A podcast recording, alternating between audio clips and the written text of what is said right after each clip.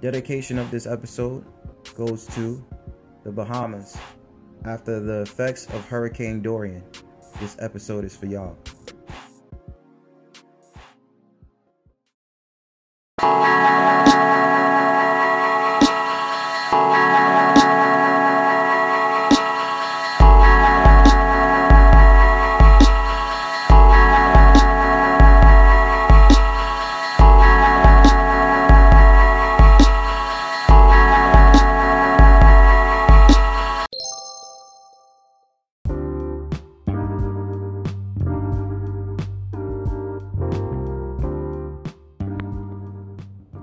Family? I had to start getting happy when I come on this piece. We are at the season finale of American Tour, finally podcasting season two. Man, it's been a great one. I thank everybody who uh, supported the show, listened to the show every Sunday. You know, I'll, I'll kind of apologize for the two week break in July that I took when I first started, but hey, things happen and uh, we're still here, baby. So, um, you know, how you guys doing? You know, it's Sunday, beautiful day out. You know, I'm pretty sure you guys are soaking up the sun. Uh, today, um, here in New York, we have the African American Day Parade up in Harlem, so that's gonna be dope. Hope you guys checked it out. It's it was, it's all good. So, um, you know, before we get into this idea of America is racist, I had to do some time to reflect, do a little bit of things to to to, to really gear myself together on what is it that I wanted to talk about. It's a lot to unpack because on one hand, do I feel like America is 100% racist? I don't know. But like you have things like a caste system where it's dominated between poor, like really poor, poor working class, middle class and upper class, then of course you would say rich.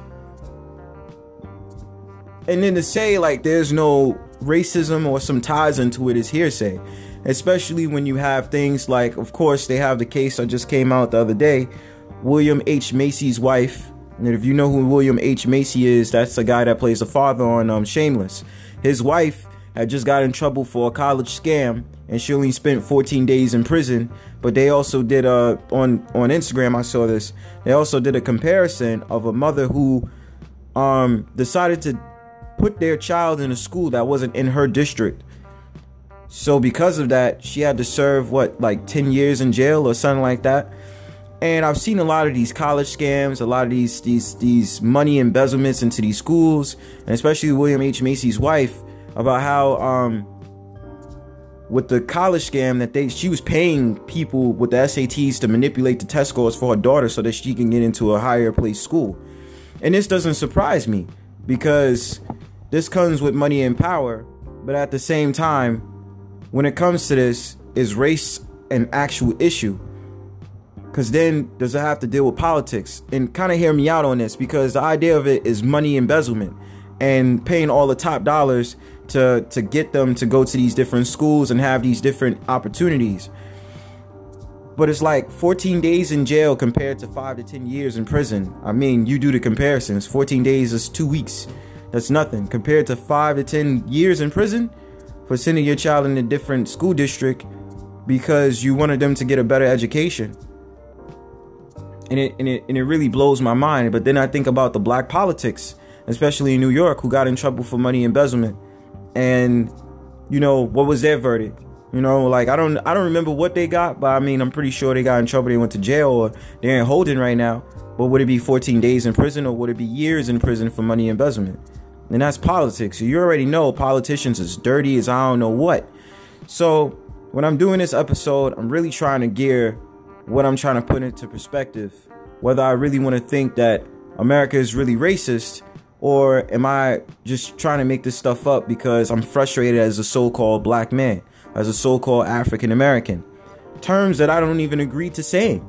Like I was just thinking about the Jay-Z song I'm not black, I'm OJ, like stuff like that. So, you know, we're gonna get into it, family, and um, yeah, let's just really get into it. You know, this is the last episode. Let's really, let's really hit the nail on the head. Let's really be honest. You know, so.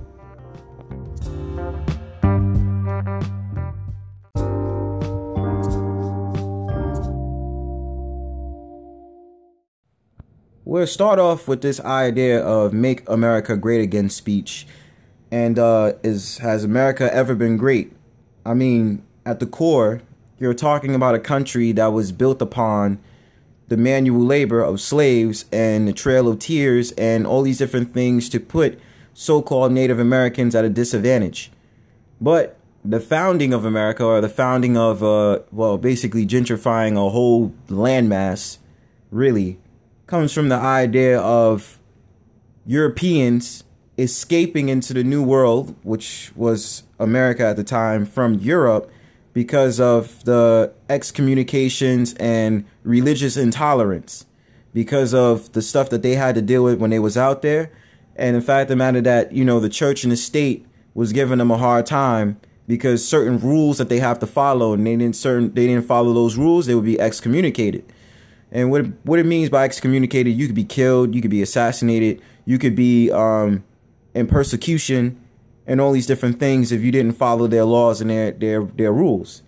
So you have the Puritan, the Quakers, you have all these people who escape from those land masses out in the in Europe who decide to come to the New World. I've heard history say that so-called Native Americans called before America Turtle Island. So we can get into a whole perspective of that. Then come over to America, pre-America, they didn't know what they was doing. They didn't build. They they couldn't really build stuff on their own. They couldn't really be self sufficient. They tried to find who's the biggest and the strongest, and um, obviously it was the Native Americans at that time, you know, and uh, building all the, uh, everything from piece to piece to piece. I mean, you have that. Then you have, um, you know, the religious intolerance, as I said, the New World. Um, I'm trying to get into the space of what else happened. You know, you had uh, the whole thing with the, the boats of the 1600s bringing over the slaves, and that was the story that I was given. Well also, that that makes me think about the Charles Darwin theory, you know, about the theory of evolution. But I don't really want to get into that right now. But um, the 1600s, and about the missionaries, and about the missionaries and the explorers that went around, well, primarily on the East Coast, they was going around just start finding different land masses and coming into contact with the indigenous of the land. And, you know, they described them as dark and, you know, mass, very masculine and this, that, and the third to describe, especially the men when it came to the indigenous people in America. So we get back into the 1600s about the arrival of slaves, the slave ships, this, that, and the third, converting uh, those slaves into religion, Christianity, and this, that, and the third, primarily Catholicism and the whole day about trading. Especially in New York, we had the whole thing that happened with the trade of New York for $24 worth of trinkets, which was by the Shinnecock Indians and uh, the different Indians that was in that landmass because New York is primarily known of being one of the, well, not necessarily the, well, there's the Algonquin speaking places, but Algonquin is not really a tribe of the Native American ancestry. It's primarily a language. But also when you go with that, um, you know, New Amsterdam being created, Wall Street being the primary source of trade. You know what I'm saying? And New York was a capital um, first, but I think it was like a capital for the day, for a day, and then it was Philadelphia, and then it moved to Washington D.C. later in life. So we're talking about the slave ships. We're talking about them finding the biggest and the baddest, and well, not the biggest and the strongest to build these new civilizations for them and you know not being guaranteed anything, working for free labor and being prisoners of war. Uh, you know, you get into that whole theory, but at the same time, these Europeans that start to age and start to become in the American society, pre-America, and the 13 colonies and stuff like that, they have to be in war with the Dutch, the French, and all these other people, the British, well, primarily the British, and all these different things that was going on. So you know that that gives headways into the tensions of the 1700s, and with the 1700s, it was this whole idea of like you know fighting for independence because being still being owned by the British colon, the British, not the British colonies, but the British being owned by the British, and you know being like you know this is our land now, you know you know, we're doing what we're doing. We don't need no execution. We need, we don't need no rules from you. We trying to do our own thing. So the fight for independence, the battle for independence, 1776, the victory is won. They, uh, you know, came out with the whole thing. I remember the song, uh, "This land is your land. This land is my land." all this other garbage that they came out with. But we also can't forget about how they treated the Native Americans during that time. You know, you had things like a lot of acts that came in, like the the, the Dawes Act, and you know all these different things that came into play to disgruntle and put Native Americans at a disadvantage. Trail of Tears, where they led Native Americans into places away from where they was originally from, and on the way killing off the Native Americans and you know bashing the babies against the um the trees so that they die. Also, still annexing land. The whole idea of the the, the awakening period and the second great awakening, which was the divine right to annex land and to go to different territories that they weren't familiar with before. that's also makes me think about the Lewis and Clark adventures about how they basically raped, and I say this and I mean it, raped Pocahontas. Everybody has the romanticizing story because of Disney, but the real story is that they raped Pocahontas, and she had became um, European washed and betrayed the original tribe that she came from. So with that, that happened. She dies at 25. Uh, you uh, you have the story of Sacagawea. I remember the story, but it's not in my head right now, so I'm sorry. So you have the Lewis and Clark adventure. You have the Gold Rush a lot of people coming out to California, Oregon for the Oregon Trail in California for the plot of gold and finding out gold is accessible and they could buy gold and this, that, and the third. A lot of states coming into fruition, but at the same time, when we're talking about slavery and all the hard labor that's been done with slavery, uh, you know, certain territories that's been stolen by today's Mexicans, Native Americans, and whatever have you, the story about them, you know, Oh yeah, and a story about the Cowboys, about how they whitewashed it, and that we all should know that the Cowboys was not originally white; they were black. As with everything, you know, they they lie and they whitewash everything. So you have those whole things going on, the annexations of land, and uh, yeah, that's the stuff that happens the Native Americans with the different acts and coming into fruition about how, you know, later on they felt sorry for what they did. So they wanted to provide some type of reparations to the Native Americans, but it came with a different type of, uh, you know, discrepancy. So there was always a, a catch to what they was doing. So in order to do this, they came out with the laws and it was like, you know, we want to give the money back to the Native Americans or some type of landmass back and reservations, whatever have you. But then they came up with the idea of having being able to purchase the birthright of a Native American for five dollars. So that's the reason why today they sit here and they talk about five dollar Indians because there are five dollar Indians. One of one of them that I can name right now is Elizabeth Warren. She's not Indian. She is a white woman that benefited off of the five dollar Indian Act. And became the I became this whole idea of being saying that I'm Indian, I'm this and the third. No, you're you're a five dollar Indian. You're a white person that stole a birthright from Native Americans. We get further into the rabbit hole, um, the treatment of slaves. Let's not forget, you know, at the core, yes, it was beatings, it was lynchings, it was this, that, and the third. Um, we also have to talk about how they fed um, black babies to alligators, and it was alligator bait. All these different things before I get into that, you know, a lot of people think that it was just blacks that got lynched. That's not true. Any nation that came into American soil prior to the 1900s got lynched by the white mob. Let me say this again. Any nation that came into America prior to the 1900s was lynched by the white mob. Asians, that includes you. Indians, I don't know further history about Indians except for you guys coming during the modern times. And I'm sorry if it's ignorance, but I'm pretty sure Indians, and I'm not talking about Native Americans, I'm talking about Indians. Indians that Indians that like come from India. You understand what I'm saying? And India actually means savage if you do the mythology of it. So etymology. The etymology of India is savage.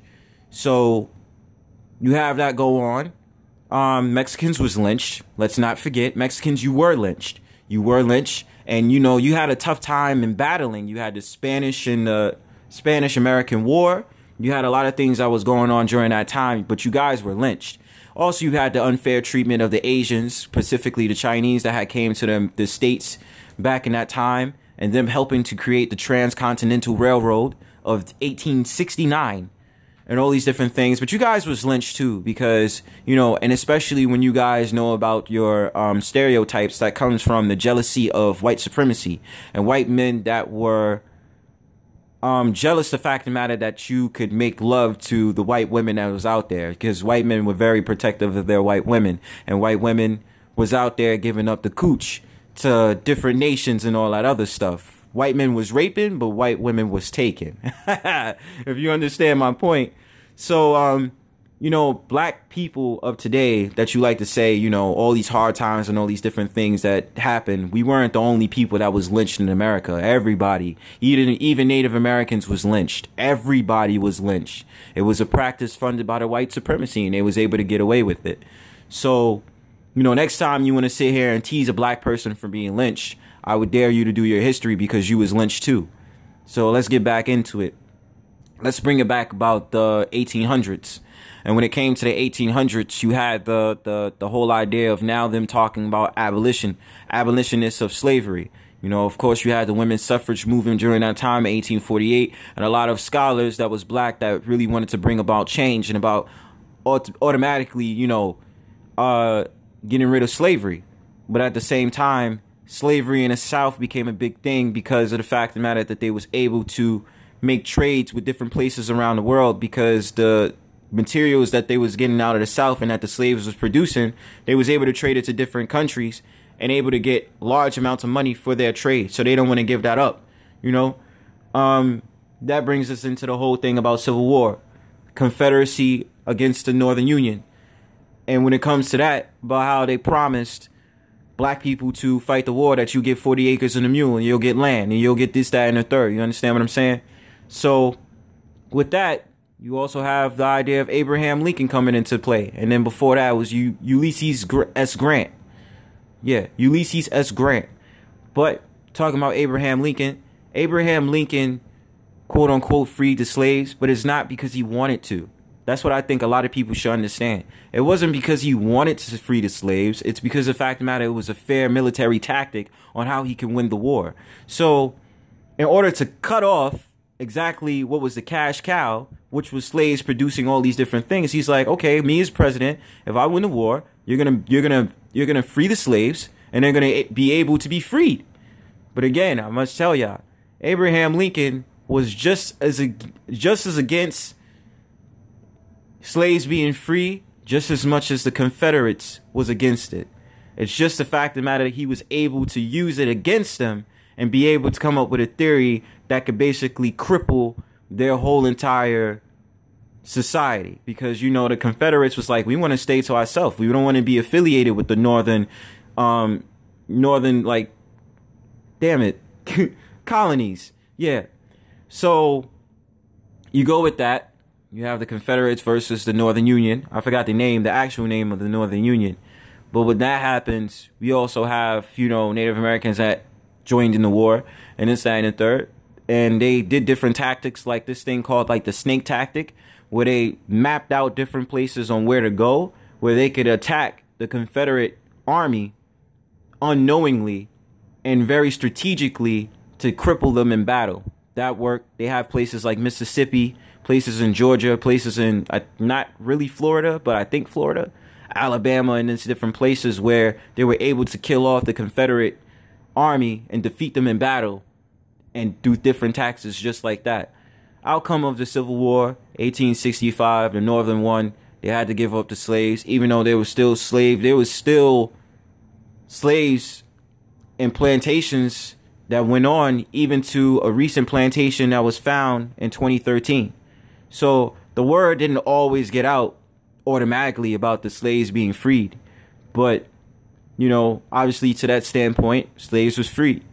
And, you know, black people were supposed to be black people were supposed to be uh, uh, given the 40 acres and a mule, which comes across as the Reconstruction era and the whole thing about fixing the land and when black people had their own like towns cities and all this other stuff and they was able to do their own things. They was able to have churches. They was able to have schools. They was able to have modes of transportations. We weren't poor. Like we was able to do our own things. What comes with that is the jealousy of the white mob the jealousy of the white people jealousy of uh poor whites that didn't like the fact the matter that black people were mobilizing and we was able to do our own thing, which led to a lot of riots, led, led to a lot of attacks, which led to a lot of legal killings of towns that black people had, and especially because black people started to get into economics and they was had the ability to trade with other countries around the world over the, the products that they produce because they was very skilled in their labor. You know why? They were very skilled. So, you know, white people didn't like that. White supremacy didn't like that. So they was like, nah, we about to shut it down. So you had all this stuff going on. And I also want to mention for a second, it wasn't just problems in the South that that was going on with. In the North, they had problems too. Here in New York, you also know about the thing called Seneca Village. Seneca Village was a very famous black town, middle middle class black town in New York. In New York, you already had a lot of towns that was out here. You should do research. We have something called um, Weeksville. Weeksville is a, a, small town and a bunch of freed houses that you can still see now. It's in Brooklyn. I'm not sure if it's Brownsville or it's Bed-Stuy. I don't think it's Bed-Stuy. I get so confused with the neighborhoods in Brooklyn. But you can go over there right now, and it's called the um, Weeks, Weeksville Heritage Center, and you can check it out. They have a bunch of events there, but they had free houses. But back to Seneca Village, we had different towns and cities in New York where it was black people, had our own churches, this, that, and the third. Even though my family doesn't come from the north, they come from the south. Uh, with that being said, Seneca Village was black people who was middle class income and today's Manhattan is be from the 80s to the 90s streets. You know what I'm saying? So during that time, they was able to, uh, you know, prosper. You had people doing their own thing. We also accepted other nations of people coming in, more specifically the Irish people before they was called white. And all these people who came from the struggle came into our places. We had no problems. We was doing our things. We was trading. We was this, that, and the third. And until about 1856, 1857, the parks and the commissions wanted to build this green space, wanted to build this park in the middle of Manhattan because Manhattan was completely a metropolis. There was all streets, no parks, no green spaces, nothing in between. So you imagine a whole entire city or a whole entire borough such as Manhattan having no parks, no nothing, just straight up streets. They wanted to change that. So in order to change that, they said that Seneca Village is in the way. They killed off the Seneca Village. They didn't offer them no money or offer them no spaces to move into a different area. They told them that you just have to leave. So basically, black people and the people that was involved in Seneca Village wasn't having it. So they was like, nah, we not doing that. So it became a lethal force. And obviously Seneca Village had came into a shanty town and therefore black people were killed off their land in the north. It's not just Seneca Village, but it was other places just like that in New York where the white mob won again, and this this time by the government forces. So we get back into the whole thing, introducing to you the 1900s. You know, a lot of things happened during that time. Tulsa, Oklahoma, and the Black Wall Street in 1900s. Uh, let's see, the whole thing with the Jim Crow era, the Jim Crow laws, and about how they wanted to separate, segregate and all these different things, and then not want black people to prosper during these times, and said that you cannot come into our spaces, and this was backed up by law, and all these other things. So you have the Jim Crow era. You also have the Red Summer of 1919, which gave way to the whole idea of the Harlem Renaissance, but the Renaissance period and the Great Migration period, where you had black people who wanted to leave the South because of the racial tension and the riots that was going on there and the unfair treatment of black people during that time. So they wanted to come up north to make a difference. So coming up to the northern cities, it was still a lot of riots because a lot of white people felt as if black people was going to take their jobs. Didn't want to hear it. So there was a fight and this, that, and the third. Again, to bring it back to New York perspective, there was still that fight because black people was getting displaced from downtown from Wall Street all the way up to now in Harlem. So when I talk about gentrification in New York, it's nothing new because they've been doing this to black people in Manhattan specifically for centuries upon centuries. So, you know, you had Black Wall Street. I mean, you had Wall Street where the African burial grounds had moved up to five points. There was a riot there in the 1800s. Moved to Greenwich Village and the Bohemian Village of that time. Black people had a population there to move into Hell's Kitchen, to move into San Juan Hill, which is today the eastern side of Midtown. And then you had moved up more and more and more, of course, Seneca Village, which would be the 80s and the 90s and this, that, and third, and slowly trying to work their ways up into Harlem, which took a long time because it, they, there was still a little bit of a population of black people in Harlem before it was a mass population of people and black people in Harlem prior to the 1930s. So it was a small populations of black people that lived amongst the Jewish, the Italians, and this, that, and the third in Harlem before that period. So, you know, just to give you a, a backspread about that. So, you know, it's just what the government does, and specifically New York gov- the government of New York being grimy to black people as usual. So you talk about the Jim Crow era. You're also talking about, um, damn it, from the Jim Crow era to the 1940s and 1950s. What they don't tell you is that when our black people came into World War II and World War One, they were sent out into the battlefield sometimes with no guns, and that they would just get killed off of impact. And the army did this strategically, and they knew that they could just have a a, a, a so-called nigga just die in battle. You feel what I'm saying? So imagine coming from war and that you're not guaranteed any um, pensions or guaranteed anything to help you while you come out of this war, and you're still filled up with PTSD and all these different things. So that gave way to the whole idea of the civil rights movement, and it had to do with taxes as well. Um, fighting for a cause, and just you know tired of the racism that had to go on in the South and in America in general. All these upsets and all these different things. There was also racism that happened in the Western Hemisphere. I mean, the Western side of the country, such as Oregon, and about how they was a racist town founded by the KKK, and they didn't even want blacks people to live there in general. We'll get into that later. Um, you know, you had the whole thing that happened with the civil rights movement, gave way to a lot of revolutionary movements of the 60s, Black Panther parties that also included branches of the Chicano, the Chicano chapter, which was the Mexicans and this, that, and the third. So I wish a Mexican would say that black people didn't care for you, because that's not true. We also fought for immigrations for a lot of other nations to come into America, thanks to us bringing it up as an issue. So that was the 60s. We also had a white branch to the Black Panther Party that listed themselves as white, white allies, right? So then you had the feminist movement of the 60s. I have my disgruntles about it, but I'm not going to mention it. And all these different things happen. So then after that, we get into what is it? The disgrunt the dismantling of the system and which I believe this is the reason why gangs was created because the CIA and the rest of them was up to no good and make it seem like black people couldn't agree with each other when usually, when all we was doing was creating street teams to help uh, each other out to survive. 70s came along and you know you also had the brothers that came out of Vietnam War strung out on PTSD, didn't have no offers, didn't have no job opportunities, had a hard time finding jobs and stuff like that which gave way to the whole idea of like the war on drugs loosely because of the fact of the matter a lot of our a lot of our ancestors now from the Vietnam War were strung up on methadone and you know heroin because they had to use it as a coping mechanism to deal with them coming out of war into society again. So you deal with that.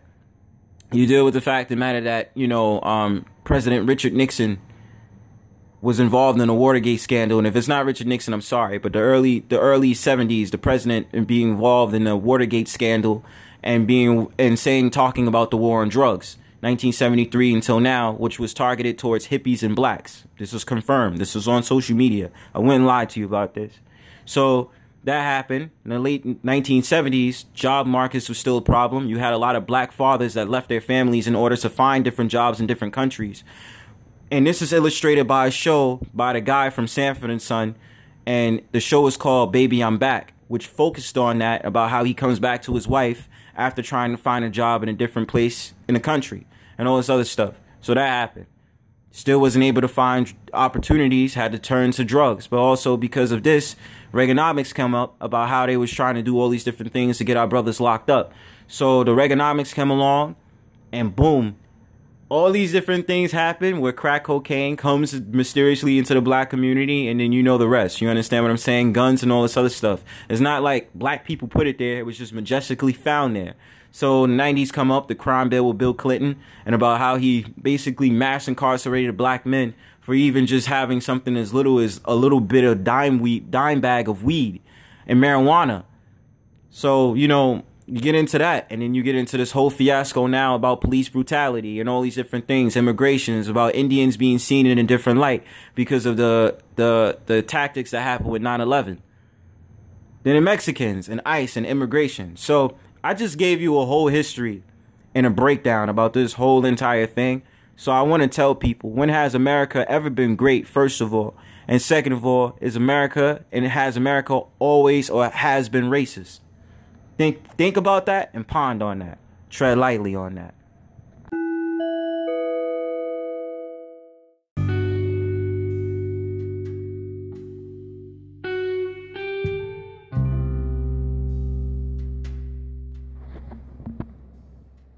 So this still ponders my mind. Like, is America racist? I believe America is racist. I think America couldn't survive being America without being racist. And I say that with intense pride because there's so many different disadvantages that they've done as I am concerned because I can only speak for me. I don't know what it's like to be a Mexican. I don't know what it's like to be Chinese. I don't know what it's like to be Indian.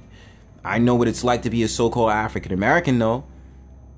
And you have all these stories and all these lies that they told us, not having our real history taught in school, the washed down history of who we are, and this, that, and the third. To schools not having proper funding, and the, the teachers getting paid and being understaffed, and all these different things, and not being paid properly, excuse me. And our education, us having to go to different places and neighborhoods and different towns to get a better better education in which some schools don't even want to diversify because of the fact of the matter they're so sufficient with just having quote unquote white and Asian students.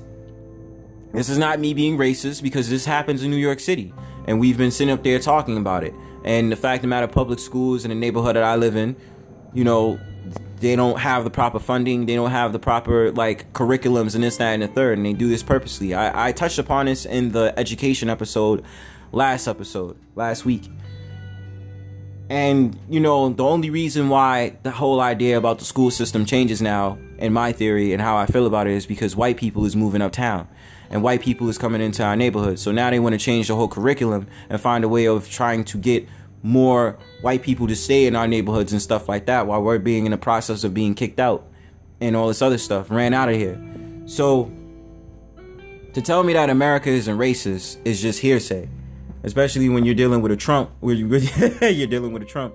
You're dealing with a president such as Trump that'll call different places in the world shithole countries that has more or less more of an Afro diasporic population. But at the same time, racism works in a way because look at South Africa and look at all the white people that live in South Africa and how they ask the president if they could help them because South Africans want their land back and they're tired of dealing with these British people out there that's being racist to them and all these other stuff. A lot of people don't understand racism. And the thing about it is, racism at the core is about genetic survival. So at the end of the day, when you talk to me about racism and you talk about how black people act a certain way, we're acting about that way because of response from what you did in a government that serves you, you know, as a so called white person or whatever. Because let's face the truth, if it was Asians, if it was Chinese dominating the place and they was being racist towards black people, we still would have the same attitude. But so called in this landmass of America, it's white people that own the land. It's white people that's the presidents. It's the white people that's behind these Congress and everything else. Yes, we do have black people that's in the office somehow, some way. That's in the co- Congress. That's in the Senate. That's in the House of Representatives. All that other stuff. And the three branches of government. We so-called had our we had our so-called black president before 2017, 2016. Barack Obama, who's African, he's not African American, he's African. He's biracial. So let's just make that clear. So I hate it when people say, well, y'all had a black president, y'all had a black president, because first of all, he was African. He wasn't African American. He moved to America. So his story is different from someone like me as a so called African American because I actually was born on American soil. You understand what I'm saying? And the thing, thing, thing about it is, I never moved from no other country. In the ancestry of my family, we ain't never moved from no other no other country. We never moved from Africa. You understand what I'm saying? As far as I'm concerned, so it's no hate on anybody who's African. I'm just trying to say like that was the story. So, you know, with Barack Obama, you know, it's a different thing that we say. But to understand racism and to talk about this whole idea of racism, it's very hard for me to understand because it's like my story, I can see, you know what I'm saying, how America has been racist towards me, been been racist towards people around me, just because we black. You know, I had to deal with the police brutality issue, so you know, excuse me for being shooken up.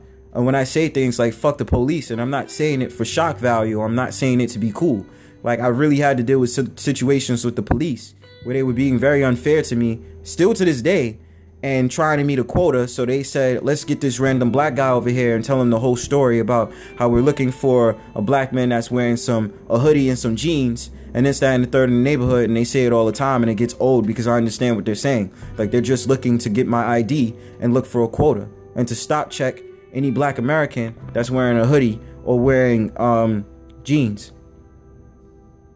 So it's not it's not about me being rude. It's just this is mere fact, and it's it's surprising that I can't even look at a black officer or a cop and just be like, oh, I could treat you differently because you're close to me. Cops, I feel, is all the same. So, you know, family, I'm losing my my my thought process in doing this whole thing about is America racist because I just gave you a whole entire history about it. But today's language or what we talk about with Trump make America great again. And besides that point about talking about things like now the upcoming election and I actually was just watching the Black Agenda on YouTube and you had Candace Owens that was making light of this whole thing about the Democratic Party and the Republican Party I mean, at the end of the day, it's two parties. I don't think there's anything to it. I mean, we, us as black Americans, was geared into this whole thing about talking about how we should be Democrats to help us and progress, but Republicans are supposed to be seen as evil. As I see it now in 2019, there's no difference between the parties. It's mainly this whole idea of Pepsi and Coca Cola type of effect. Either you like Pepsi or you like Coca Cola. What do you like? It's the same thing, it's still a cola. And to me, it's not only trying to talk about which one is going to actually help black people get out of this bondage and this, that, and the third. And then you have these parties like the LGBTQ and the the the the, the feminist movement that talk about they want to help black lives because I've heard people out of those parties talk about they want to help black people and this, that, and the third, but they're not trying to help black people if it's only for their benefit. You understand?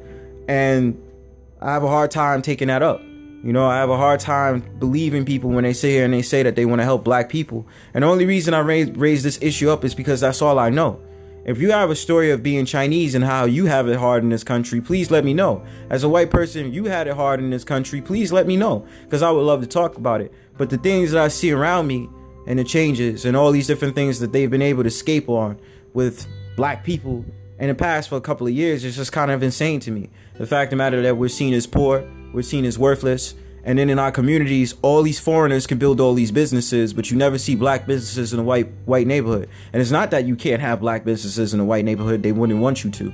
But Indians, Arabs, um, Chinese people, and all these different things, and you know, corporations like Popeyes can use this whole entire terminology of urban market to appeal to black people to buy a chicken sandwich and you're sitting here telling me that there isn't racism, that black people can't just be as success as successful in their own neighborhoods without this idea of not having proper funding from redlining and from white flight.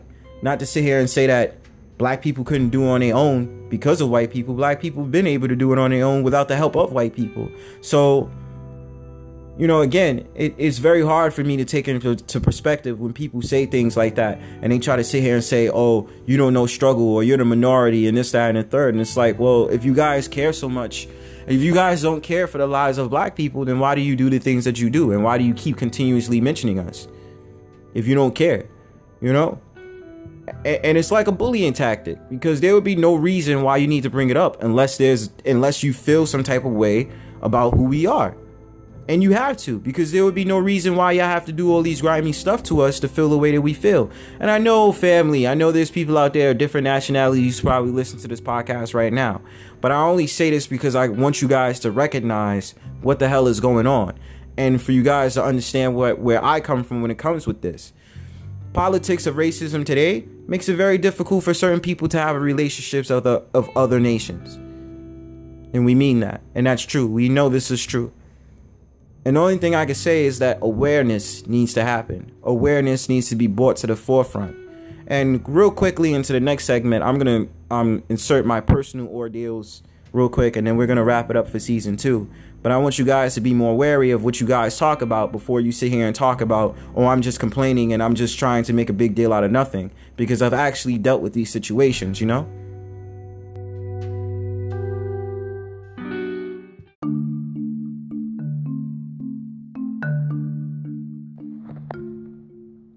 Well, uh, you know, this is crazy.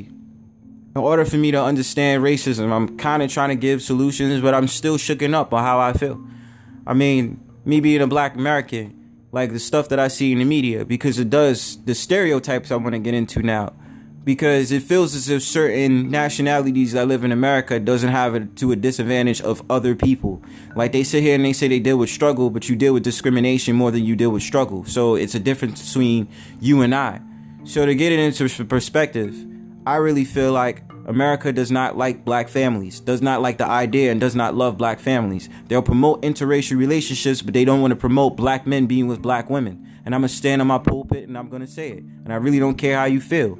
My thing about it is, is like, even looking at these TV shows, the closest thing you can have to a black family is a biracial woman and a black man with a show called Blackish with mixed kids. And the, the fetishization of white men to black women and white women to black men and I don't care how you feel. The fact of the matter that they promote all these mixed interracial couples, specifically black and white, but I still have not seen a fair representation of black families on the on the television shows yet, on the televisions, mind you. And then they have this show coming out with I love I Abishola or whatever her name is. Just I don't know how to pronounce her name, but it's supposed to be this fat white man who meets this like African like nurse or whatever and this, that, and the third, but like, why can't there be a black love TV show? Why can't it be that? Like, why is it always interracial couples? Like black people can't love each other. And then the fact of the matter I've seen over the summer about how they had the whole thing. If it wasn't the summer, then early this year, about how there was a black mother that was pregnant and had a daughter. And about how the police held a gun against that that that mother while she was out there with her daughter in the car and or two daughters and this that and third. And a white and, and her father the black the father was black and about how they was holding a gun and accusing them of stealing because of their child picking up something by an accident in Arizona. Come on now. Or a couple of years ago or last year about how they had the story of the black child that accidentally fell into the pit where the gorilla was in a zoo in Cleveland and how they blamed the, the, the parents for being very negligent and about how they don't take care of their kids and trying to figure out the police record on the father that was black. Every day we see this and more and more we get aggravated. You know what I'm saying? What about the Mexicans? How much you put fear into them? About how there are illegal immigrants that come to the States. They work 15 to 16 hours a day. And then you know what happens? The ice and the rest of them is like, yo, you gotta go, you gotta pack up your stuff. And now they're in fear mode because they come to America for a great opportunity to make some money and to do better in life. And then they're like, yo, you gotta go, and this, that, and the third, and blah, blah, blah.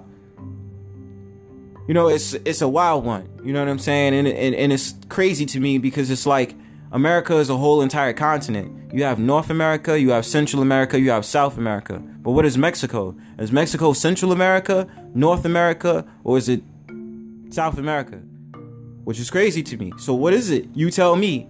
You know what I'm saying? Why do you give people a hard time, but then sit here when they come to the United States, you tell them stuff like, "Oh, you need to speak English. This is America." But mind you, Canada is part of America. Mexico is a part of America. Places like Panama, Nicaragua, and like places like Brazil or you know Colombia or whatever have you is a part of America. The languages are just different. Just like around the world, if I come over to France and I start speaking the way that I'm speaking now in English, and someone says to me in a rude gesture in French, you need to learn how to speak speak French. And that, and third, this is France. What's wrong with you? I'm be like, yo, that's messed up. It's like we tie America to this whole idea of pride and intensity of like these imaginary patriotic rules that you set upon people just so that they could love America. But when I say that I don't love America because I don't like the stuff that they do, oh, you're not American. Move back. Move, why don't you move out of here? Why don't you go to back where you come from? And that's a common thing that I'll be told if I say that. Where am I moving back to? I was born in America. You understand what I'm saying? All right, my family's lineage has always been in America. So what are you talking about? So, with that being said, also the stigmas that come with the Indians about Indians and Muslims still being um tied to, and I mean Muslim Muslims is not a, a race. It's not a, a a, a nationality or ethnicity. It's a religion. You understand what I'm saying? But we tie.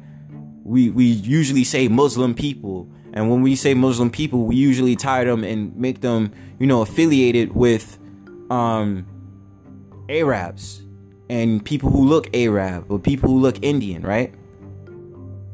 About how we look at them and they terrorists, so we say, "Oh, y'all gonna bomb the place, So y'all y'all gonna bomb this and y'all gonna bomb that." Oh, you got bombs.